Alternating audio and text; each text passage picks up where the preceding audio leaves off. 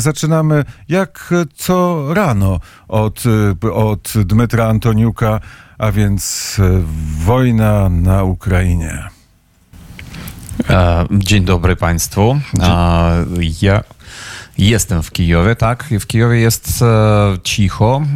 Wczoraj też no, tylko w nocy chyba mieliśmy alarm, a dzisiaj było też cicho i w Kijowie jest życie normalne.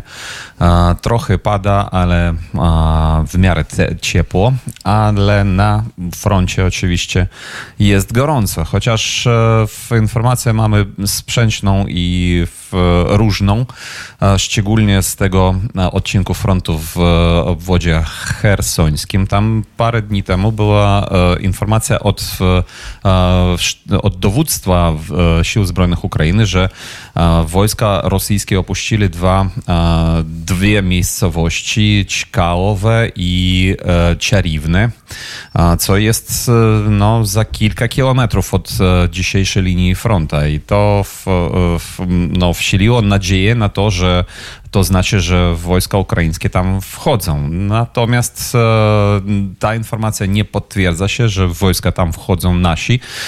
E, nadal tam te punkty, e, te, te miejscowości są okupowane przez wroga, niestety, i być może to była po prostu rotacja wojsk e, rosyjskich.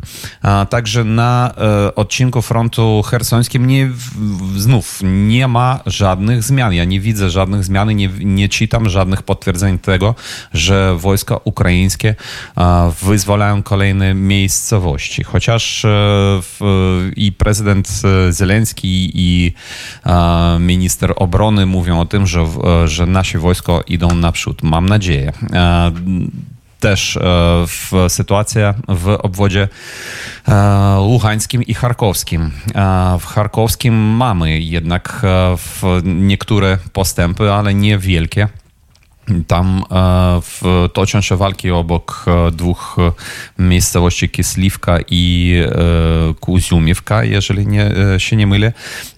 I, ale natomiast widzimy, że bliżej na na, wschodnich, na, na wschód od miast Krzemienna i Swatowe wróg idzie naprzód ku na zachód i tam coraz więcej te, ta, te strefy pod jego kontrolą są większe. Także tam jednak u wojsk rosyjskich jest postęp, niestety. No ale co, co do mm, frontu co do frontu e, donbaskiego, to tam nie ma e, znów żadnych zmian na tym e, froncie, chociaż wróg rzuca kolejne i kolejne posiłki, kolejne siły, kolejny, kolejnych zmobilizowanych na linię frontu i widzimy też z różnych nagrań, że do niewoli trafiają, na przykład jeden trafił z grupy Wagnerowców, po prostu więzień z, rosyjskich, z rosyjskiego więzienia. Trafił, był ranny i nasi medycy nadali mu dopomogę. Także toczą się walki, ale bez jakichś poważnych zmian dla obu stron. Rosyjski propagandysta Anton Krasowski wezwał do utopienia ukraińskich dzieci w rzekach i spalenia ich we własnych domach. E, Karpaty są obrzydliwe. Każda chata e, tam nazywa się chata smerkowa. E, prosto w tę chatę smerkową, by wybijać i palić, powiedział prezenter telewizyjny podczas wywiadu. Oczywiście te słowa odbiły się echem na Ukrainie. Tak, oczywiście. Wszyscy no, słuchaliśmy i oglądaliśmy to. Jest już informacja ciekawa, że z Russia Today e, jego już zwolnili za te słowa, chociaż mm, ja się wątpię. No ale no cóż, e, my e, nie mamy jakich. To, to dla nas nie jest jakimś super zaskoczeniem. My wiemy, z kim my mamy do czynienia i z czym my mamy do czynienia, jeżeli można tak powiedzieć o homo sapiensach ze strony rosyjskiej. Także w, nasza sprawa to po prostu walka do, do, do wyzwolenia naszej Ukrainy. Więcej na temat Antona Krasowskiego i o tej sprawie dzisiaj w raporcie z Kijowa o 9.30. O tym też będziemy rozmawiali z Arturem e, Żakiem.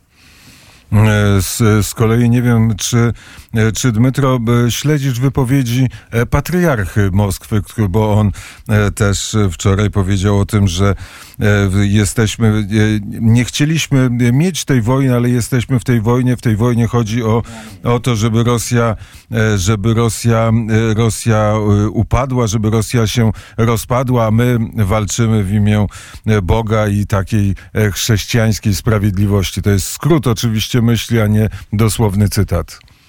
O, no nie, te, tego nie śledziłem i dla mnie to jest, e, no, e, przypomina na przykład e, w wypowiedź papieża Urbana II w 1900, 1096 bodajże roku, kiedy zaczęły się te krucjaty.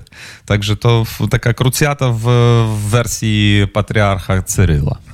Myśliwiec Su-30 spadł na dwupiętrowy budynek mieszkalny w Irkucku w Rosji. Obaj dwaj piloci zginęli. To są takie frontowe e, informacje, te słynne rozmowy e, ministra Szojgu, który e, chciał wmówić politykom zachodnim, że to Ukraina przygotowuje się do użycia brudnej bomby. Oczywiście odpowiedź polityków ukraińskich jest, jest oczywiście jest oczywista, że to być może Rosjanie się przygotowują do tego, żeby jakąś brudną bombę odpalić, bo to jest tak właśnie mniej więcej działa propaganda rosyjska, żeby wmówić, że ktoś robi to, co oni chcieli zrobić. Tak było e, przy okazji wojen czeczeńskich, kiedy e, sami Rosjanie, FSB e, na polecenie Władimira Putina między innymi wysadzała budynki mieszkalne w rosyjskich miastach po to, żeby oskarżyć Czeczenów o to, że rozpoczęli zamachy terrorystyczne, żeby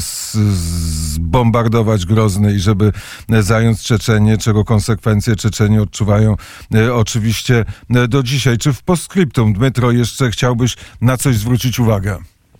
Tak, ja chcę e, zwrócić uwagę na to, że e, już też jest reakcja ministra obrony Ukrainy e, Oleksieja Reznikowa na e, te w, słowa Szojgu o brudnej bombie. On e, w, zachęca i prosi e, ONZ i e, Międzynarodową Agencję e, Energetyki Atomowej przyjechać do Ukrainy. W, to jest wszystko w ramach memorandum 90 roku podpisanego w Budapeszcie. Zgodnie z punktem czwartym tego memorandum, kiedy jest zagrożenie z jakiejkolwiek strony dla Ukrainy, która straciła swój status, swój status kraju posiadającego broń broń atomową, że przyjeżdżają przedstawiciele ONZ-u i Międzynarodowej Agencji Energetyki Atomowej, żeby po prostu w, było wszystko w porządku w Ukrainie, żeby nie było tych groźb, żeby nikt nic, niczego nie robił.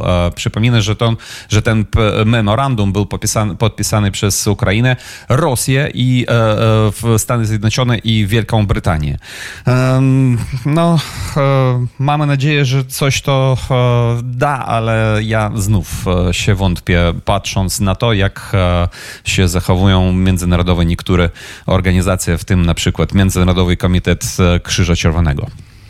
Powiedział Dmytro Antoniuk prosto z Kijowa. Dmytro wspólnie z Pawłem Bobołowiczem serdecznie Cię pozdrawiamy. Wzajemnie, wzajemnie i, I z Ajdarem życie... oczywiście, e, który tak. grzecznie e, sobie u stóp Pawła Bobołowicza e, leży, odpoczywa od czasu do czasu, wystawiając głowę ponad, ponad stół w naszym studiu, studio Radia Wnet przy krakowskim Przedmieściu 79. Znasz Ajdara.